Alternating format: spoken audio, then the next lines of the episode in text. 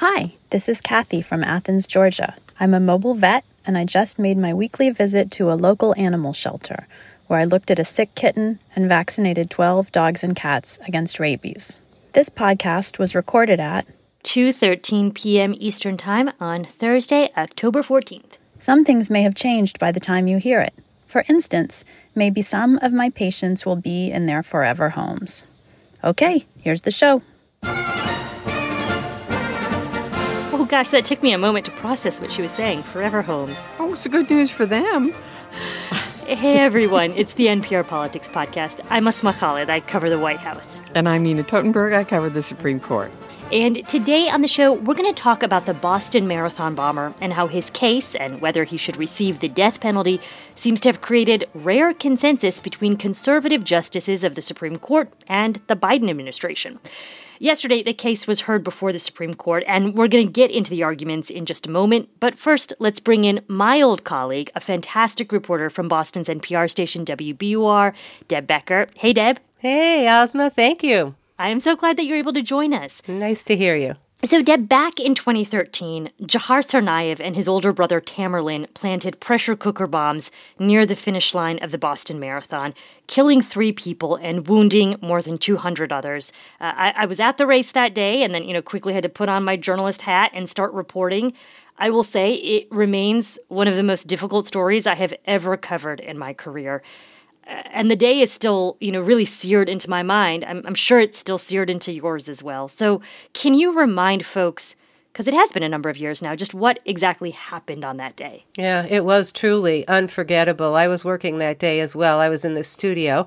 The bombs went off near the finish line of the marathon shortly before 3 p.m.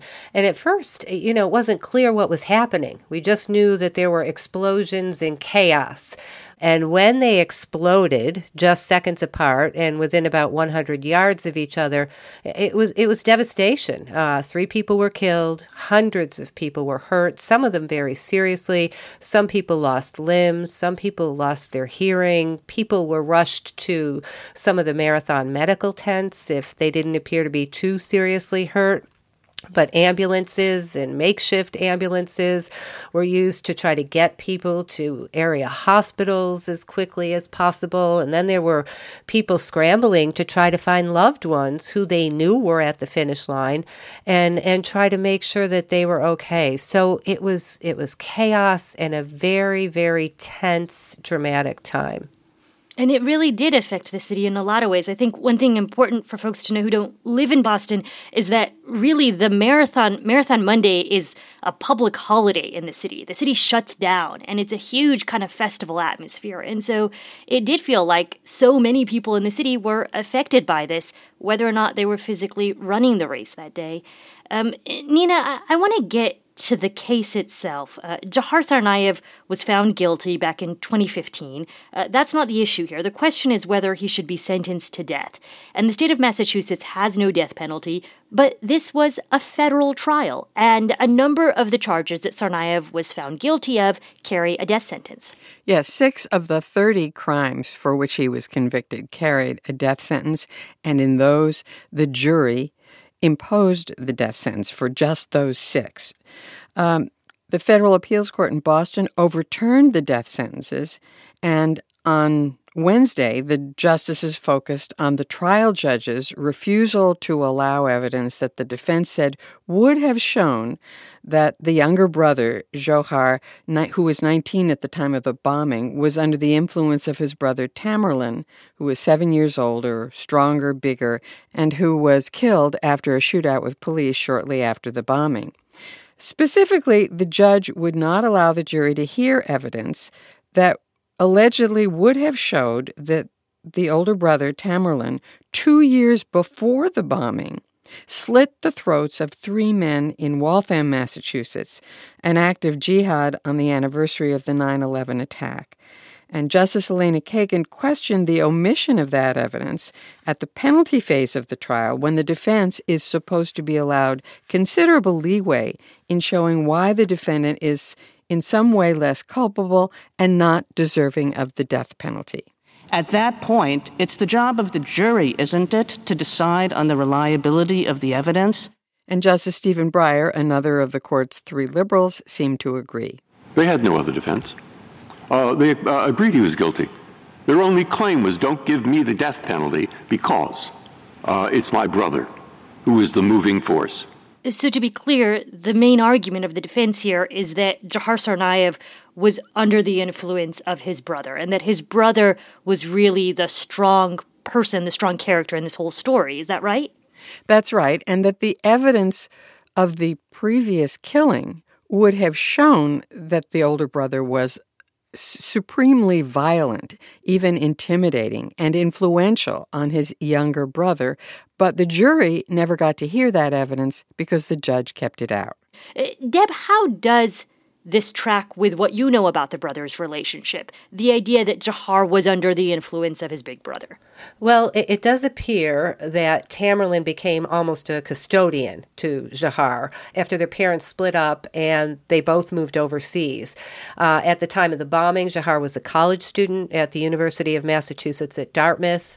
Uh, they lived together, though, in Cambridge, and there there appears to be more of a history of radicalization for Tamerlan, the older brother, and there does appear to have been very strong radical thinking on the part of both of them. So, so Nina, let's get back to these murders in, in Waltham, this suburb of Boston. Um, what's the rebuttal here? Why do folks not think this evidence should have been admitted in court? Well, the government argued that it shouldn't be admitted because it was too speculative. We don't really know what, happened. And, and, we might want to say that that triple murder in Waltham has never been solved. The FBI says it learned of Tamerlan's alleged involvement while agents were questioning one of Tamerlan's associates in Florida after the bombings.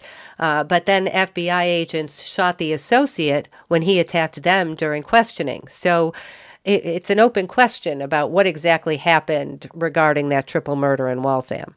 And you'll you'll hear, for example, hear Justice Brett Kavanaugh make that point, and other conservative members of the court made it as well. There's been insufficient evidence of who did what, and therefore the theory that Tamerlan was the lead player in that is entirely un, well is unreliable. And Chief Justice Roberts said something to that effect too.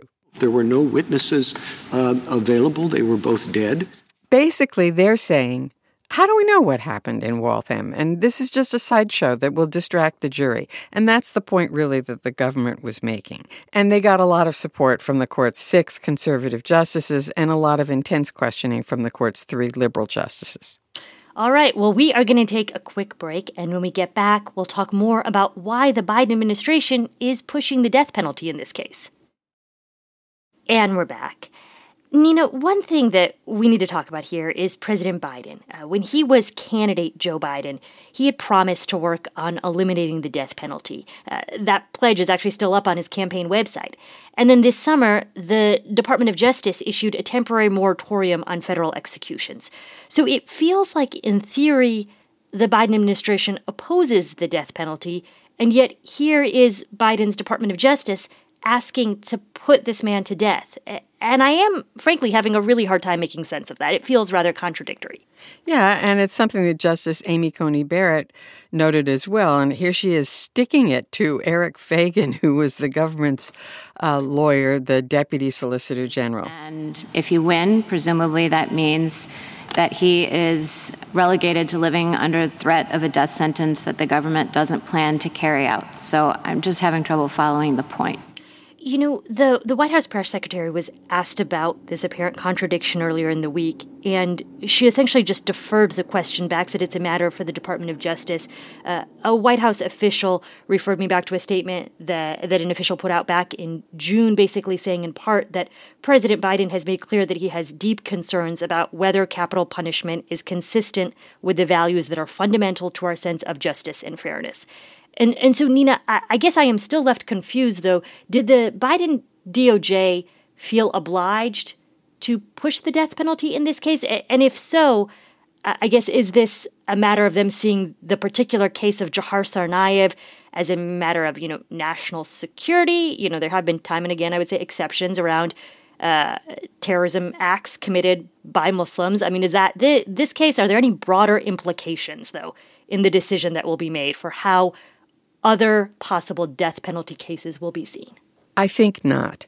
This was a case in which the Trump administration, almost on the way out the door, when the appeals court reversed the death sentences, the Trump administration expedited an appeal to the Supreme Court, filed briefs. And in order to undo that, that is far more difficult for an incoming administration than affirmatively saying, I've ruled I've looked at this and I'm going to I've decided I'm going to do X or Y. They inherited this appeal and they decided not to withdraw the government's position mm-hmm. because there are lots of cases in which the government may want to, in the future, seek the death penalty or harsh penalties, and there are there are implications for how this is decided.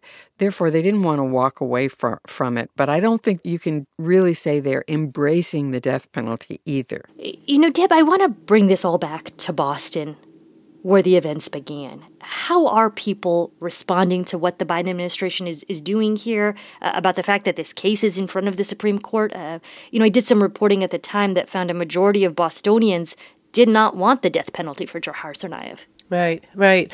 And I would say, um, you know, a majority of folks probably do not want the death penalty, but there are many who do, especially some of the marathon bombing victims. They say if this type of case where someone deliberately planned to hurt or kill hundreds of people and succeeded in doing so, then if this doesn't warrant the death penalty, then what kind of case does? And so there are people who who would support the death penalty in this instance, even if they might not consider themselves death penalty supporters. But there are many others who don't, and including uh, the family of the youngest victim of the marathon bombing, eight year old Martin Richard. Uh, his family actually wrote an essay in the Boston Globe and said, you know, the years of appeals and all the legal wrangling that come with a death penalty case will just force them to relive the most painful day of their lives mm. uh, the day that took away their eight year old son and maimed their seven year old daughter. So, they have asked uh, to not put the death penalty on the table and just make sure that he that Dzhokhar Tsarnaev is never released from prison. All right, well, we can expect a decision in this case before the end of the term. Deb Becker from WBUR in Boston, thank you so much for joining us. Thank you for having me. And that's a wrap for us for today. I'm Asma Khalid. I cover the White House. And I'm Nina Totenberg. I cover the Supreme Court. And thank you all, as always, for listening to the NPR Politics Podcast.